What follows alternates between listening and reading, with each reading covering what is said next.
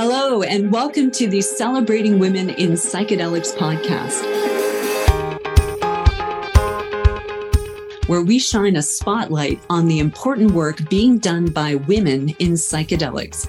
I am your host, Sonia Stringer, and I'll be introducing you to women leading psychedelic businesses, women shaping governance and policy, female therapists and doctors, Indigenous leaders, researchers, practitioners, women leading nonprofits, and others who are making very important contributions to the psychedelic renaissance. Through our podcast and online community, we're committed to ensuring women have a strong voice in shaping the future of psychedelics, and we're very excited to have you on this journey with us. With all the media coverage these days focused on the benefits of psychedelic assisted therapy, there's also been a sharp increase in the numbers of people interested in creating a career for themselves in the emerging psychedelic marketplace. My guests today have done just that. Both have parlayed more traditional business experience and skills into an exciting career opportunity in psychedelics. And in this episode, they'll share exactly how they did it. We're going to cover the various types of careers and job opportunities opening up in the psychedelic sector, why female talent is so needed and wanted in this space the best ways to network and make helpful connections in the psychedelic community, and the specific steps you can take starting today to transfer your existing skills and expertise into a fulfilling and lucrative career in psychedelic medicine. By the end of this interview, I'm confident you'll feel inspired about new possibilities and know what steps to take to create rewarding work for yourself within this exciting and emerging new sector. Hello, everybody, and welcome to another episode of Celebrating Women in Psychedelics. I am your host, Sonia Stringer, and the title of today's show is How Women Can Create a Thriving Career in the Emerging Field of Psychedelic Medicine. And joining me today are two inspiring women who are doing just that. Victoria Dekker is an award winning Canadian journalist, communications and public relations strategist with over 15 years' experience in North American media and brand communications, specializing in global cannabis and psychedelic industries, consumer brands, and culture. She's also a strong supporter of access to psychedelics, cognitive liberty, love that, Victoria, and seeing an end to the war on drugs, and is currently director of corporate communications with Psychedelics Today. And Alexa Jesse is a San Francisco based entrepreneur with a dynamic career spanning over a decade. As a consultant, journalist, and artist, Alexa has carved out a unique niche in the emerging cannabis and psychedelic industries. Her core work focuses on developing sales and content marketing strategies for conscious brands, helping them to achieve their business goals while staying true to their values and mission. And she is currently director of sales and strategic partnerships, also with Psychedelics Today.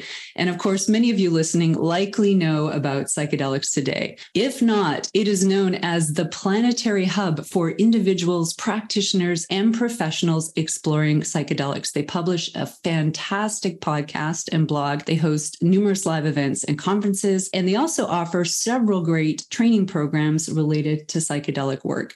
Welcome to the show, both of you. I'm thrilled to have you here, and I'm thrilled to dive into this important topic. Thank you. Thanks so much, Sonia. It's great to be here. As we start, I thought I would kick off with a few stats that are quite relevant to our topic today. Obviously, the field of psychedelic therapy and psychedelic medicine is growing very quickly. According to PR Newswire, the psychedelic healthcare market is currently valued at 650 million US dollars, and estimates believe that could grow to a value of over 10 billion by 2027. However, there is a huge gender gap already showing in this market. According to Lucid News, over 68% of speakers at psychedelic conferences are male, 90% of those are Caucasian. And through my research, we found that out of 45 publicly traded companies, women hold only 19% of C level or executive leadership positions. Now, by sharing the stats, I'm in no way trying to discount the contributions that men have made to the psychedelic sector, but just to point out that there's a huge opportunity and really a need for women to come in and create careers in the psychedelic space. And you've both told me that you've been approached quite frequently by women and probably men who want to create a position or a career for themselves in this marketplace. And they're very curious how the two of you have done it. So why don't we start there? Victoria, would you kick us off? Would you share a little bit more about your professional background and what led you to your current work today with psychedelics today? Yeah, it's my pleasure. So, thank you so much for that really thoughtful introduction, Sonia. To elaborate just a little bit here at Psychedelics today, my role really touches on a lot of different areas of the business as you mentioned, and just to elaborate a little bit on PT, we are a global psychedelic media and education platform. We have got an annual audience of over 2.2 million individuals. We've trained over 12,000 people so far, and we produce a three times weekly podcast that's now been downloaded over four and a half million times last I checked. So we're very, very busy. We also do events, articles, webinars, and a lot more. So a lot on the go. And I'm really fortunate to be involved in most of it. But to rewind a little bit to how I ended up here, and feel free to give me the red blinking light if I go on too long. It's a bit of a journey, but I've been using psychedelics for over 25 years now. I started consuming substances at a really young age. I started using cannabis the summer before grade eight. And by the time I got into high school, I'd experimented with psilocybin and LSD and then I got really into rave culture and music and the after hours scene. So I amassed a lot of experience with altered states of consciousness before adulthood. And I've always been really fascinated by the power of mind altering substances and really perplexed by the drug war and the narrative around it. So those things have been a through line in my life for a really long time. But from a career perspective, I started my career in journalism. So I went to journalism school and worked for the first half of my career as a reporter and an editor for mainstream media properties here in Canada. I worked all manner of beats from crime and punishment to travel to arts and culture. And I was fortunate to be able to chat with a lot of different fascinating people, travel a lot, and tell a lot of really interesting stories. And then in 2012, I suffered a massive trauma following the death of my first child, my daughter, who passed away the day that she was born. I then had another severely premature baby a year later, my son, Peter, who is remarkable and who is still with us today. And then a few years later, I was struggling with grief and depression, and it all started mounting in, you know, really big way. And I got a medical cannabis prescription and started using cannabis really mindfully to help me deal with my PTSD and reproductive illness. I also have endometriosis. And so I started learning a lot about plant medicine and became really attuned to the healing potential of cannabis and became really fascinated with this plant. And so I shifted my career then and started writing about cannabis exclusively. I stopped, you know, all other media work and just dove right into the cannabis media world. And so around the same time, it was 2015 when our current prime minister, Justin Trudeau, was campaigning and he was promising to legalize cannabis if he got elected, Sonia, you may remember. And so I decided that I really wanted to be part of this shift in history and I decided to jump completely into cannabis. And I wanted to work on the consumer and medical side. And I knew that to do that, I would need to sharpen my skills a little bit. So I went to business school. And so I was in class during the day studying marketing and working at nights, writing about cannabis, getting to know people in the industry, getting to know different consumer brands in the US, medical brands here in Canada. And then when I graduated, I went to work for a major licensed medical producer where I stayed leading the communications program and working in the marketing team for three and a half years before, during, and after full federal legalization. So it was a lot that happened in a really short period of time. Then in 2020, when the pandemic hit, I kind of cracked like a lot of other people did around the same time. I hadn't really ever resolved trauma that was connected with my daughter, and I was getting a lot worse. And just just not better. And so I started researching psychedelics, which were something I was very familiar with at a consumption level. But psychedelic therapy was something I was not very familiar with. I started researching and reading all of these stories about people who had found a lot of healing through MDMA. And then I found a therapist through the MAPS directory who would work with me. And then over a handful of intentional MDMA sessions and integration, I got to the point where I felt healed. And it really blew me away that after eight years of intense suffering, I thought I would never be able to get away from, I found peace. And the thing that blew me away more than anything was that the answers were inside of me, that they came from my mind and my heart with the amplification of this medicine and, you know, some great support in a great container. And so I was floored by how much it changed me in such a short time. And I just wanted to be part of this movement and ultimately help others find the same kind of freedom. So I left cannabis and took a role as the head of growth for a UK based B2B psychedelics intelligence agency. And then at the end of 2021, I began working with Psychedelics Today to help them launch the then new 12 month vital practitioner training program. And it was something that seemed really, really important to me to get involved with because if I had never found a psychedelic informed practitioner to help me, I don't know where my life would have ended up. So this was something that I wanted to be a part of and I felt was really aligned with my own personal mission. And even though today my role at PT extends far beyond vital, I'm loving every minute of it. And I feel really grateful to be able to talk to people and to connect with you and your audience and, and help tell my story. Wow. Thank you so much for sharing all those points. It's always so fascinating to hear the background and the evolution of how people end up in this space. And it's not uncommon for them to have had some kind of either recreational experience with cannabis or psychedelics. Sounds like you were way ahead of your time and probably one of the coolest kids in high school at the time. And I'm sorry, you know, to hear about the loss of your daughter, but Thank also, you. yeah, really encouraged and inspired to know that psychedelic therapy helped you heal through that to a certain degree. And yeah, I really appreciate you sharing that. So thank you. It's pleasure. And Alexa, how about yourself? You've got an amazing set of skills and no doubt are putting those to great use with psychedelics today. How did that journey evolve for you? Definitely a journey. And thank you, Victoria, for sharing because it reminds me that many of us, like you said, Sonia, get here from trauma. And yeah same for me in a lot of ways. So, you know, interestingly, I grew up in New York in a very open home. My parents were hippies in the 70s and they consumed cannabis. You know, when I was 18, I was I became privy to that that they were cannabis consumers and on my 18th birthday, smoked a joint with my dad.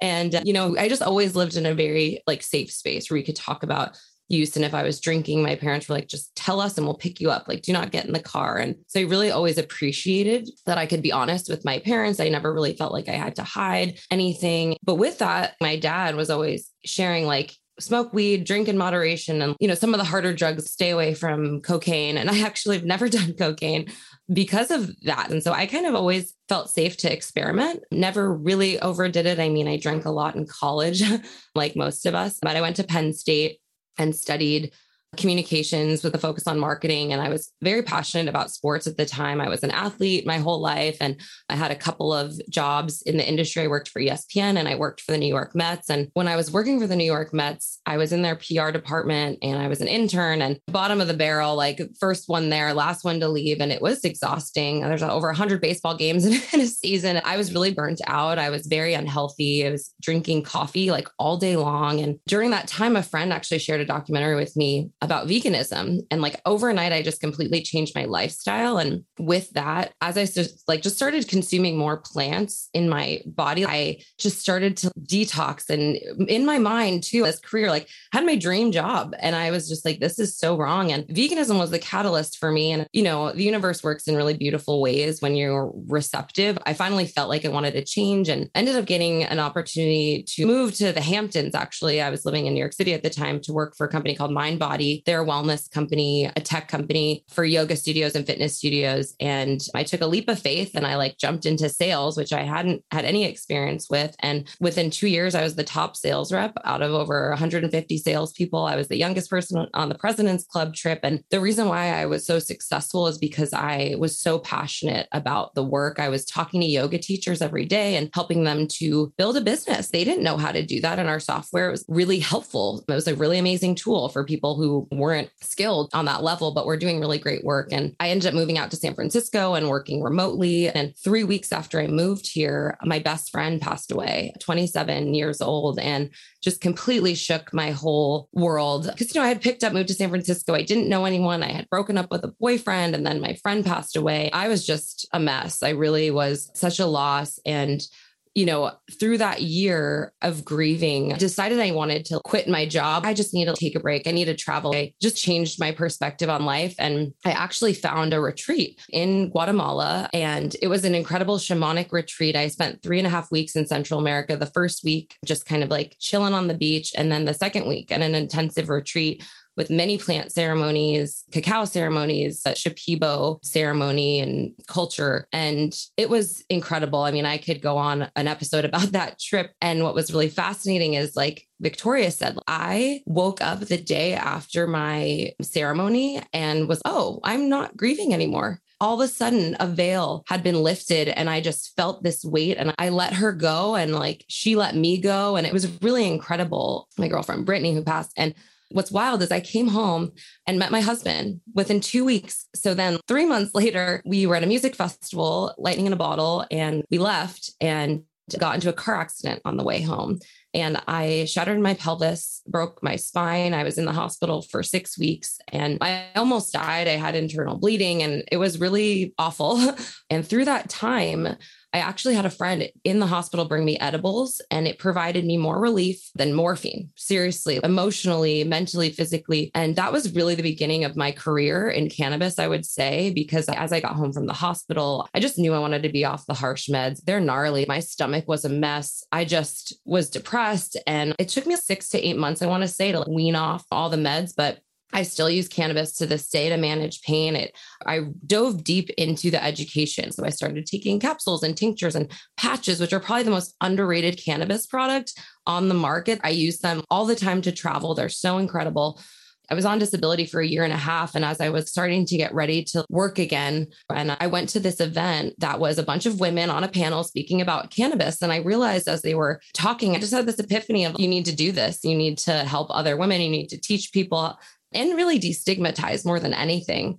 And so I just started putting feelers out to my network, got connected to a dispensary. And it was right when Prop 215 passed in California in 2018. I ended up creating a position for myself. They were looking for bud tenders. I'll bud tend, but I have a marketing, you know, I have a background that I think you could really utilize. And I'm really proud of myself for that. And that, you know, something we can talk more about, like creating space for yourself. And I was there for two years. And then through the pandemic, got let go actually and went through some more family trauma as well. But during that time, really dove into consulting and writing.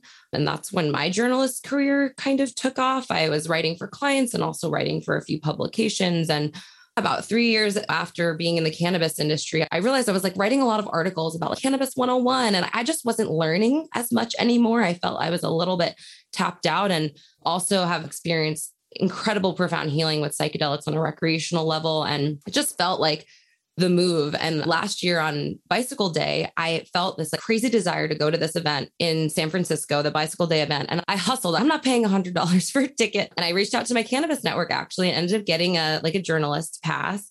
And I met Joe Moore, the founder of Psychedelics Today, at that event. And we kept in touch for a couple months. And eventually, I want to fill this gap here. And I've been here for eight months now. And like Victoria said, we're, we're doing a lot of incredible work. And I think we're a startup. So we're all have our hands in all the pots. But I will also say to bring it back to the topic, I met Victoria, you know, my second or third meeting with Joe, and we very much clicked. And I think women finding other women and sticking together is really powerful. It's been one of my favorite parts about working at PT is working with Victoria and getting to meet other women. And so that's my spiel. Thank you for sharing. And first, you've got a cool dad. That's lovely to hear. I I think parents that can support teenagers and young people in exploring substances in a really safe and responsible way can really help people navigate through that time and become responsible people going forward. So it's lovely to hear that was part of your experience for sure. I certainly had that too. It was great. It also sounds like you've had a very similar adventure to Victoria, where there were sort of these happy accidents and serendipitous things that happened. And yet here you are, both of you doing work that feels very purposeful and I'm curious, do you feel any sort of sense of destiny to that? Are you surprised to find yourself doing this work, or, or does it feel like it was sort of meant to be all along?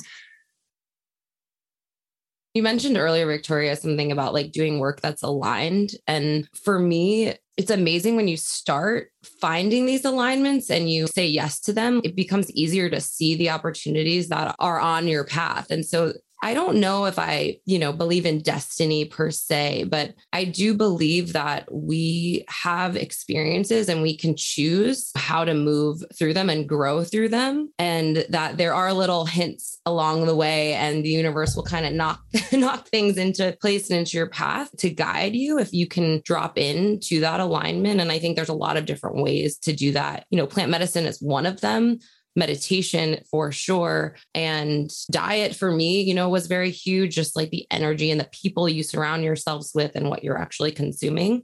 So, yeah, I definitely feel like I'm in the right place. Even when it's really hard, it still feels right. And that's what keeps me going. I feel exactly the same way.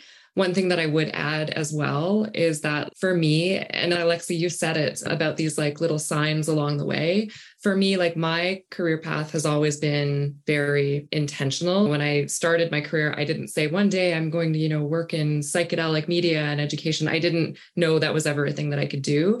But when the universe presented me with some golden threads, I pulled on them. Right. And I think that's how, you know, a lot of people find their way. The paths that are very prescriptive and often not being the ones that are ultimately fulfilling. So, yeah, I chase the things that I thought would bring me fulfillment.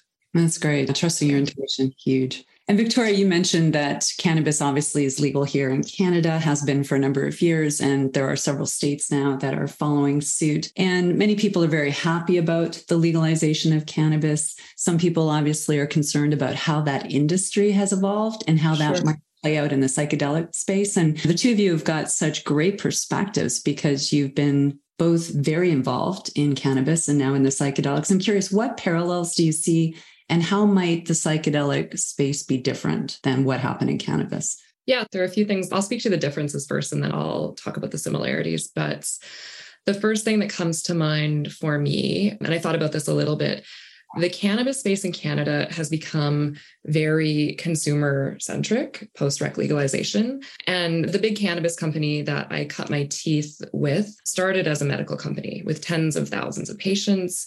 And now they're entirely rec focused and they closed their medical business last year. So I think that kind of thing is really sad. And I feel like patients in Canada are really getting left behind in a lot of ways now. Psychedelics far more focused on healing as an industry. And we're really focused at psychedelics today on the healing of the world. So it's really motivating being in psychedelics as an industry. It's really motivating where I was starting to lose a lot of that in cannabis the farther and farther we got into rec legalization. I would say also that there's far more medical research occurring in psychedelics. Cannabis has never really seem to get its due support on the research side.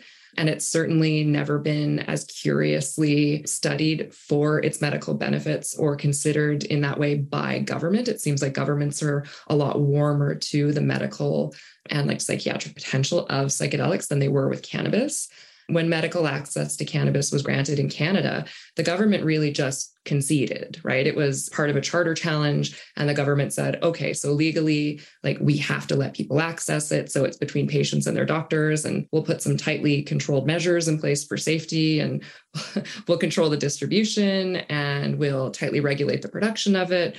But the government really never leaned into medical research and the medical potential of cannabis. It feels like they just sort of let it happen because there was no other choice, which is really sad because it's a remarkable plant with really powerful healing properties. So psychedelics are quite a bit different in that way. And just from like a marketing perspective, the restrictions are night and day. In Canada, especially, there's a lot that you can't say publicly around cannabis. So that's really frustrating as a marketer and a person in But it seems like psychedelics are still very much in this place where you can say a lot more, probably because they aren't regulated in the same way yet. And the government hasn't, you know, come in and censored fully what people can say for now. So there's a lot more freedom uh, and on the similarity side, I think as an industry, I see a lot of opportunism on both sides. And I've met a lot of really bad actors, more in cannabis than in psychedelics, but I've met people who are just clearly like bandwagoning in both sectors just to make a quick buck or to attach their name to a cause that's receiving a lot of public attention. And we see a lot of these like all of a sudden experts who pop up and just kind of show up on social media or in traditional media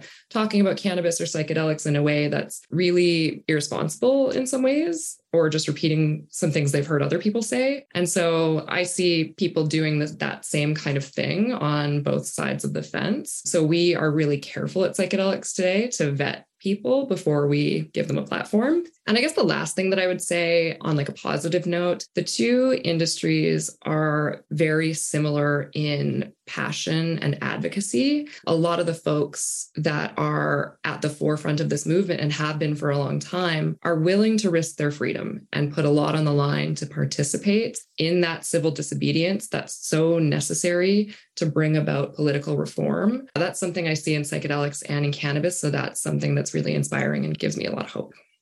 I agree. The opportunism that I've seen in the psychedelic space is concerning at times. And I know with cannabis, there was such an influx of investor money and just the way the regulations were shaped in Canada, it really did allow for certain organizations to dominate that space and forced out a lot of smaller organizations from participating. And I know that there's a lot of concern potentially about that also happening here in psychedelics. But I also see a lot of people really doing great work to ensure that there is a lot of equal access and diversity in the space. Yes. I hope that continues and that as things open up here in Canada and in other places in the world, that it will be a much more equal and diverse space for people too. Yeah. Yeah, me too. Alexa, how about you? Any concerns you see or, or even positive things between cannabis and psychedelics? You know, one thing that was interesting to me making that transition is it feels like the cannabis industry has been regulated longer. So it feels massive, like in terms of the people that are involved with it. And so I've found there's a lot of micro communities that are really incredible. Even just in the Bay Area in California, really found some incredible women. And it's a very supportive and you can find a safe space to like vet people and all that. And What's different, I feel, because the psychedelic industry is newer, it's almost more spread out. It's this, you know, international boom right now. And I haven't found as much of like the local communities, or at least not yet. It's new and maybe they're just still being created. But that's just one thing I've noticed that the communities are different and there's a lot more legacy in cannabis. And there's a lot of new companies and companies that are adding psychedelics to their repertoire. And so it's just interesting to see those differences, pros and cons, you know, of both. And then the biggest thing I think that they have in common, in my opinion, is the need for education being like the number one most important focus, in my opinion. And what, you know, I know Victoria and I are so passionate about is education to destigmatize and normalize this medicine. We just need to break these barriers. It's just ridiculous. These medicines are safer than most things that people are using on a daily basis. Joe actually just posted something about like Tylenol being the number one cause of liver disease. And I used to take Tylenol daily for for headaches and also was drinking coffee 12 hours a day, you know, like not putting these things together. So, yeah, I think education, which is exciting. And that's what psychedelics today is all about, which is what was so exciting to me when I got introduced to the platform. It's like, wow, there's this microphone tapping into 200,000 ears a month just on the podcast. I mean, that's a lot of people that we can influence. And I think one of my goals with the company is how do we expand to new audiences that maybe aren't interested in psychedelics yet because they don't even know it exists and some of them are cannabis users but some aren't either and don't even know that like microdosing CBD is a real thing and it doesn't have any sort of real psychoactive impact so education is my probably favorite part about the work that's great. And Psychedelics Today does a phenomenal job at that. You're both in the perfect place to do that work, no doubt. So it's interesting to hear that you've both had fairly transformational personal experiences with psychedelics. And I think for people who end up doing work in this space, that is often part of the story is they've had a really big healing or something really positive come from a psychedelic experience and they're just sort of naturally attracted to the work and want to contribute in this space and like you said i think a lot of people are learning about it and just see that it's a fresh and innovative and potentially really important sector that's evolving and they want to get involved so I'm curious for your perspectives on this. If there are women or men listening who are excited about developing a career and don't really know where to start, what do you see as the opportunities in the psychedelic renaissance? And what kind of skills do people naturally have right now that they could parlay into some kind of career here in psychedelics? Yeah, there's so many different directions we could go there. But what I would say off the cuff is that there are a ton of skills that are transferable into psychedelics because it is a growing industry and an industry has a lot of moving parts. It's not just one thing, you know, to bring a whole industry online and bring new products to market and bring new therapies out into the world. So I would say, obviously, legal and regulatory, science and research, absolutely project management skills are huge. And as we move toward production, people with strong logistical skills who know how to bring products to market will be extremely valuable. And even people from other highly regulated spaces like pharma or tobacco or cannabis or even food production, they'll be sought after as drugs begin to get scaled and produced to GMP standards. So there's a lot there, a lot coming.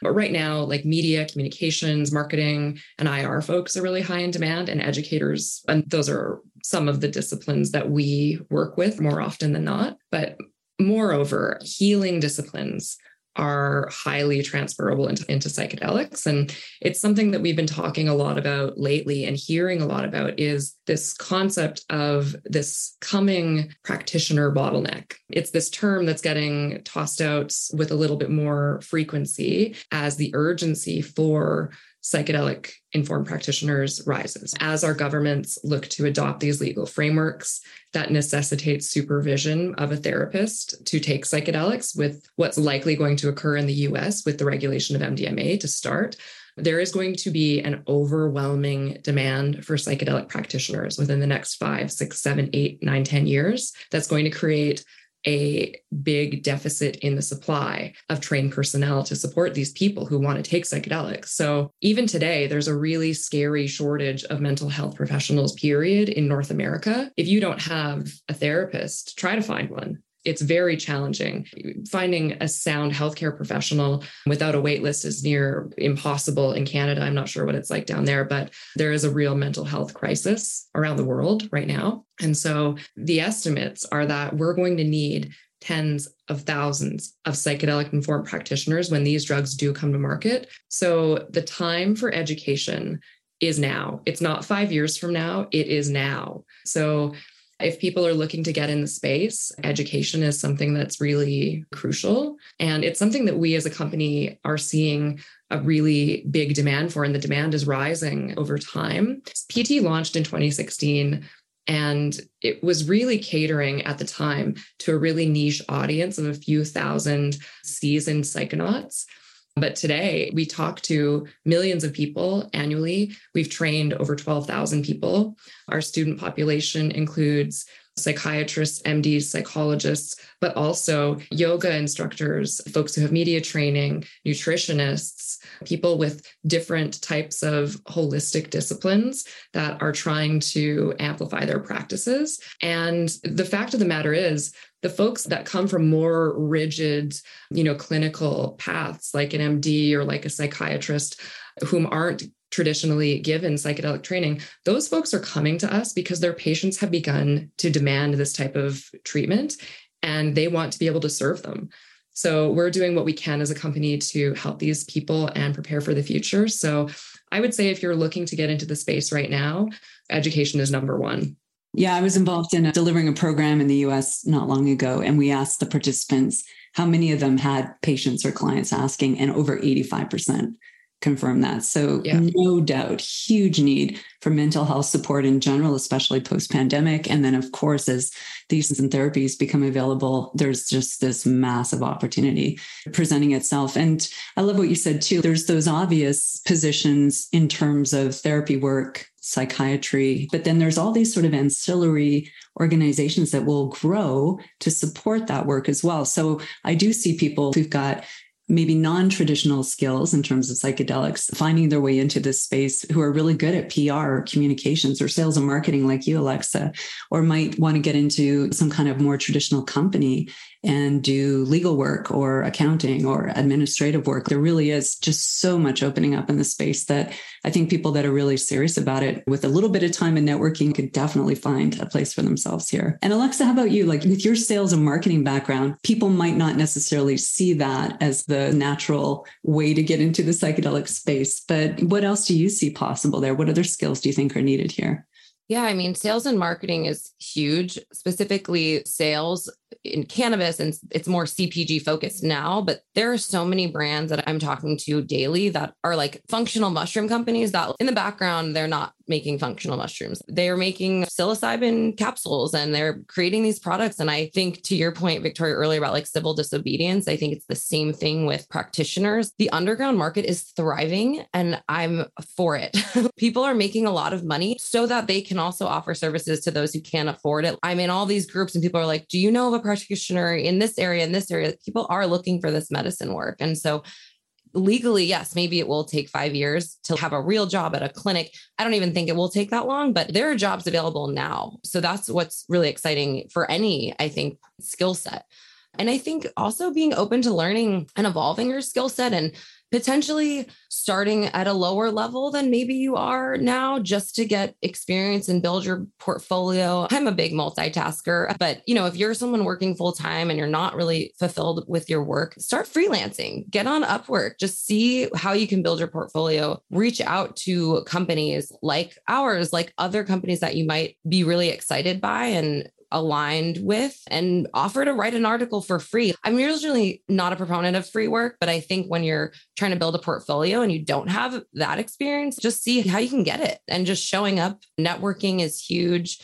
Talking to your people. And I think what's so exciting about this industry is it is meaningful and purposeful. Even though we might work the same hours a week, it doesn't feel the same. Some days are hard, and some days it's like, wow, like you hear one story of someone who was life was changed. And you hear stories like Victoria's and mine every day, every episode, pretty much of our show. I mean, they're endless. And so I think if you're called to it, listen to that, just do some digging, do some inner work, work with the medicine yourself and like see what the guidance is. I think it's really limitless. I believe that. That's great. So I'm curious. Obviously, we're all strong advocates for women and women working in this space. And there's a real obvious gap there that we'd all like to fill. Why do you both personally feel women could and should get more involved in the psychedelic space? Since you've navigated this path fairly successfully to date, what do you see possible here for other women? Yeah. So, to answer your first question, why do we need more women? We get shit done. we do. We do. Yes, we do. We do. Alex was always saying that about the two of us. Ever since we first met, she looked at me, she was like, You and me, we're going to get some shit done. And I was like, Yeah, we are. And we do. You know, so I think that transfers to most women.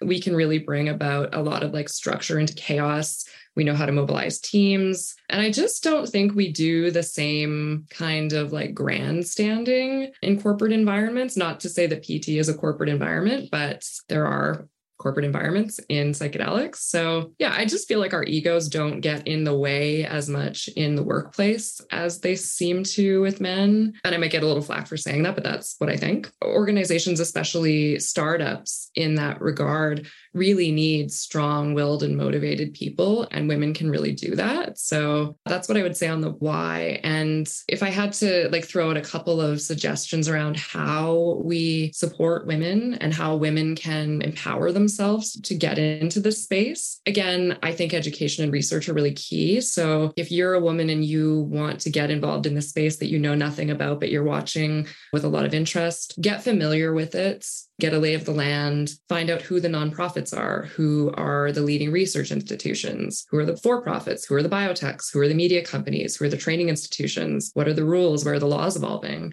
Just really dive into it. And there's so much information that's available. LinkedIn is a really good resource. Our site is a really good resource. There are some other really great media companies out there too. So, yeah, do some of your own research. And again, we see a ton of opportunities for people who are self starters and who take the initiative, to Alexa's point, to get involved in the space, even if they're not doing it by taking a job right away, right? There's other ways to build experience. And even in the short time that I've been here, I've been at PT for just over a year, we've recruited some folks and posted some jobs in the time that I've been here. Most of our people come to us by referrals, and most of our people come and jobs are created when they arrive arrive, but we have recruited a few. And people that have either psychedelic training, volunteer work, or previous experience get rocketed to the top of the list because it shows us that they have some psychedelic literacy. And so that alignment and that awareness is really crucial to us as a psychedelic company, finding people whose values align with our own, who can come into our world and don't need that really extensive onboarding about like what are psychedelics? Where are you? Like what's even going on here? This is a very complex place to be in. It's not like we're selling tires. I don't know how complicated tires are but like you know there's a, there's a lot to what's going on in psychedelics. The regulations the history the substances the chemistry cultivation therapy all of it. And you know the list goes on and on. And you can never you know, conceivably know it all or go into any job knowing it all, but you can learn a little bit, right? And so that education and that experience really gives people a professional leap and a leg up into this space and makes them way more attractive to recruiters. So yes, I would say, just like Alexa mentioned, find some way to get a little bit of relevant experience or knowledge. And I would also say, just on a more kind of like conceptual level, being brave and purpose driven is really important. You take a calculated risk. Anyone takes a calculated risk by entering this space, but women especially, because there's a lot of room for judgments and there is still a lot of stigma out there. A lot of these substances are still illegal in many jurisdictions. And the old ideas about the nature of psychedelics and the people who use them are still really prevalent in a lot of circles. And so I would say if you're looking at getting into this space, ask yourself about the level of personal and professional risk you're willing to assume, and then be brave. If you really do want to be here and you're mission driven, perhaps none of that will matter to you. None of it mattered to me, but I could see how it could if I gave more of a shit about what people thought.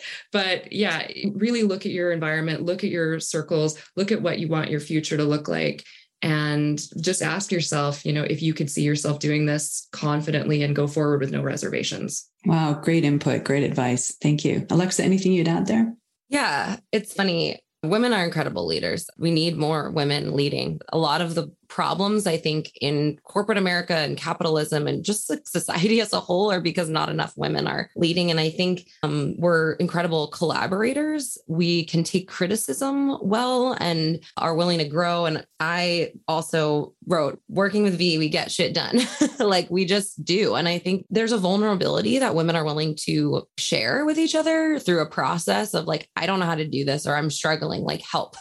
and we do, we help each other. And I think also like there's a compassion for the team that was really important to hold. Women are just more compassionate by nature. And i just think it's really important for us to use our voices and lift each other up. That is the most important thing because it's easy to feel like that woman is like she's already doing it, or, you know, it's like we all have a network of people who are not exposed to this work. And so any voice we can lift up, any person we can educate that they can then educate their people and women who are looking up to them, it's really important. It really is a domino effect that we can have. And that's what I've loved about the cannabis industry is the women are so supportive of each other because we're not going to get there alone. I mean, one thing that like hasn't really come up yet, but is like investing in yourself as you're reflecting on what it is that you want and your goals and your passions.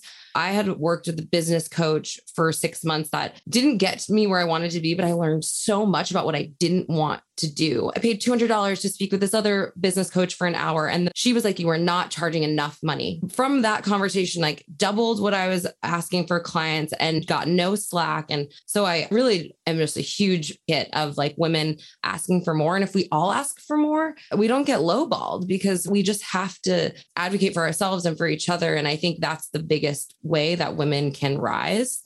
And so Victoria and I were very busy. We wish we could talk to women one on one. And it's really great to have this, you know, space to share this because I think that's my biggest advice to women is like, if you're not being valued, that doesn't mean you're not valuable. And you need to find a place where you're valued. Wow, I realize as we're talking, we could probably go on for an hour and just dive deeper and deeper into this question. And I've always been such a fan of women in leadership positions too. And I totally concur especially through the podcast, having interviewed some of the women I have just in the last few episodes and expanding my own network, I am absolutely floored at the amount of talent that women possess in the psychedelic sector. And I'm puzzled too that more aren't in leadership positions or, like you're saying, Alexa, perhaps aren't getting paid what they're worth. And I think there's just this huge opportunity for all of us to really step into our power and ask for what we're worth and really trust ourselves and be better networked and get access to resources. Before I got involved in this work, I was doing a lot of work in the corporate space. That idea of an old boys network is alive and well in the corporate world, but I don't see that happening yet in the psychedelic space. And I think that if women were better networked and knew more about each other's work and were more proactive and collaborative, if we were looking out for each other and referring opportunities and really more united, that it wouldn't take a lot for us to have a lot more say and influence in this space. So that's something I'm hoping to potentially foster through the podcast. And it sounds like it's a big part of your work too as psychedelics today. And on a side note, as part of the podcast, we're hoping to actually launch that. We're looking to launch a free online community that will network together a lot of the women we've interviewed and women involved in various aspects of the psychedelic sector with that core intention to help women get better connected and get access to resources and tools that can really help them develop their careers. So we'll get a bigger announcement out about that soon. But I really appreciate what you shared there. And I just really hope that women find the work and the opportunities they deserve in the space because the talent and the skill is there. I think it's just maybe a little bit more organization on our part and a willingness to take risks, like you said, Victoria. Can I jump in with something really quickly, yeah. Sonia? Yeah, some golden thread that Alexa and you both just shared that I want to pull on a little bit. We're speaking mostly about women who want to get in the space and giving advice to women on how to do it. I'd just like to stress that if you are a woman and you have any experience in this space or you're working in this space actively already and you're in a leadership position,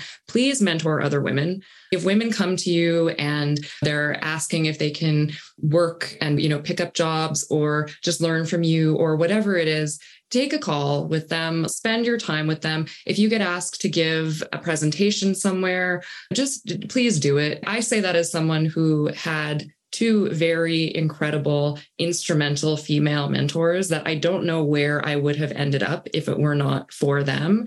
And I've been fortunate enough to mentor other women and some men too along the way. And it's a reciprocal kind of thing, right? Because it forces you to kind of dust off that which you know about your craft and teach it to someone else. You get the joy of seeing them learn and succeed and then pass that along. It's just something that really reverberates. So, yeah, I would just say if you're in a position to, please give mentorship. I love that idea. Thank you for sharing that. That is absolutely true. And I know I get inquiries through my LinkedIn profile occasionally from women who want to learn about psychedelics and figure out how they can find potential careers here. And I know it's tough. We're all so busy, but I totally agree. If you can just set up a 10 minute call with someone or a 20 minute call and just answer a few questions, make a few introductions. It's just so invaluable for people to be able to learn from you quickly and potentially get referred to other sources. So thanks for mentioning that. That's really true. And speaking of supporting women, I wanted to go back to the program that you mentioned, Vital, because I believe you're about to move into your second year. And I've looked on your website and am just blown away by the rock star roster of teachers and trainers that you've brought together to be part of that program. I've heard wonderful things about it. And I know it's quite unique in that it brings together both licensed individuals in the space, professionals, and also people that aren't licensed. And you also have a wonderful scholarship that's helping women potentially take part in the program. So, would you please tell us more about that? And for people that maybe want to support the scholarship, how they could find out more about that? Yeah. So, as you mentioned, Vital is a really special program. And so we are approaching the end of our first cohort. The program launched last year. And so far, we have trained over 100 folks in this really intensive program around psychedelic therapies and integration. Through the program, we work with students and teach them all different kinds of modalities, and we get them ready to incorporate psychedelics into a practice or to amplify their existing practice. So we're really looking forward to graduation of our first cohort of students. They've been on a number of different retreats through the year, made some really strong bonds with each other. They've developed their own psychedelic communities and they're ready to go out into the world. So we're, we're all very, very proud. We are steadily enrolling students into our second cohort, which kicks off in April. The demand has been crazy. A lot of folks want to get trained in this type of work. So, our team on the vital side of the business has been very busy. But as you mentioned, we have a laser focus on diversity and equity in the space. And we have this great tuition program that supports BIPOC, LGBTQ folks, veterans, first responders, people with financial constraints, and people that are working with underserved and marginalized communities. And the reason for it is because we really want to broaden access to this type of education. There are programs out there that are similar to ours, but that have barriers to entry, right? The tuition cost is a bit of a barrier. There are often prerequisite barriers that folks simply can't meet. There are geographic restrictions. So we've really designed Vital in a way that is accessible, and the scholarship program is a big part of that. And a big reason for that is because we want the future of this space to be very diverse. We don't believe that the people that should be able to deliver these types of treatments and therapies and this type of support for people should have to have a PhD. We also don't think that they should be in a certain economic class to be able to both work in the space or access it. So we're really trying to create a diverse network of trained psychedelic informed professionals to go out into the world and work in this way with people who are like them. So, yeah, the scholarship program is a big part of that. We gave out $211,000 in tuition scholarships last year. We're on track to do a similar number of scholarships this year. We rely on support from folks in the industry to help us deliver financial relief to students. So, we take donations from corporations who have philanthropic dollars to spend and directly apply that to offset the burden of tuition for students. And so, if students are interested in getting involved in Vital, our scholarship applications are still open, I believe, Alexa. I think we cut them off at some point. I think today they're still open. But we do have a cutoff before the application cutoff. And if corporations or groups are interested in donating to support the fund, we would gladly welcome a conversation with the donors. We work with them and trade their donation. We do a services trade. So if they're willing to donate to help our students, we offer them free services on our media platform. So it's a great give give type of arrangement, but it's something we're really proud of. There are students in our program who would not have been able to join the program if it weren't for the funding. And we have some students this year already to whom we have given 100% scholarships. There's no way they would have been able to do it, but who we know will go out there and will make a lifetime of difference for people. So, yeah, it's something that's really important to us. Wow, that's incredible. Very generous of all of you. What would be the best place to send people who either want to find out about the program or potentially apply for a scholarship or even fund the scholarship? Is there a link on the website? We can certainly include it in the liner notes here, but is there anything you wanted to say out loud? Yeah, Vital Psychedelic Training com and you can also get there through the psychedelics today website just vital at the top. And i know our team we are doing a vital education series on the podcast. So if you want to learn more from the teachers from the students definitely check out you know the psychedelics today podcast and look through to those vital episodes. We also do live streams and webinars. I know the team is doing a lot of q and a's. So if you're just curious and want to learn more I would say, like, you know, us subscribe to our newsletter to be most informed. You can also email us if you have any questions, just info at psychedelicstoday.com. And yeah, we're definitely all here to support. And then one thing I will say that I've heard from the team in terms of feedback from current students is they really love the diversity of the group. It's actually yeah. valuable to the cohort because they're exposed to so many different backgrounds and experiences and professionals from around the world, and that they're learning to be therapists or coaches. You know, they can really use this tool tools for the skills however they like, but it is healing. Like it is a healing experience for those going through it. So it's not just about career, I think it's really a full like 360 process, you know, for the students. So yeah, really proud of the ones who are graduating and so excited. And we'll definitely share where they go from here.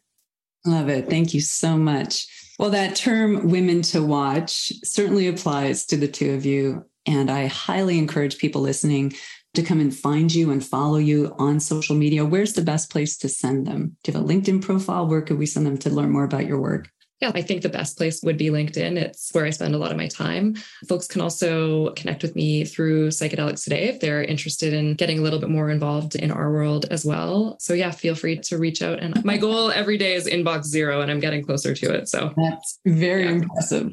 Way to go. How about you, Alexa? Yeah. So I'm Alexa Jesse on, you know, all the things. I'm also an artist. I'm a musician. And so I have to plug that I actually am for the first time in many years starting to release new music. So I have a website, alexajesse.com, and I'm releasing a music video in a couple weeks. And that's one thing I actually love about the cannabis and psychedelic space. It is counterculture at its core. And I find that the industry is really receptive to people pursuing their passions. And, you know, there's a lot of other artists in the industry and writers and just visionaries and so I really appreciate that support. But on the psychedelics today side of things, I'm here supporting brands that want to amplify their voice and message happen to our audience. So Alexa at psychedelicstoday.com. If you know, if you want to be on the podcast, if you want to collaborate on an article or any sort of content, definitely reach out.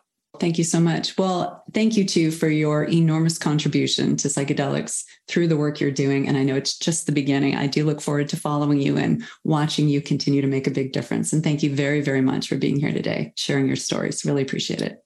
Thanks for having us, Sonia. This was great.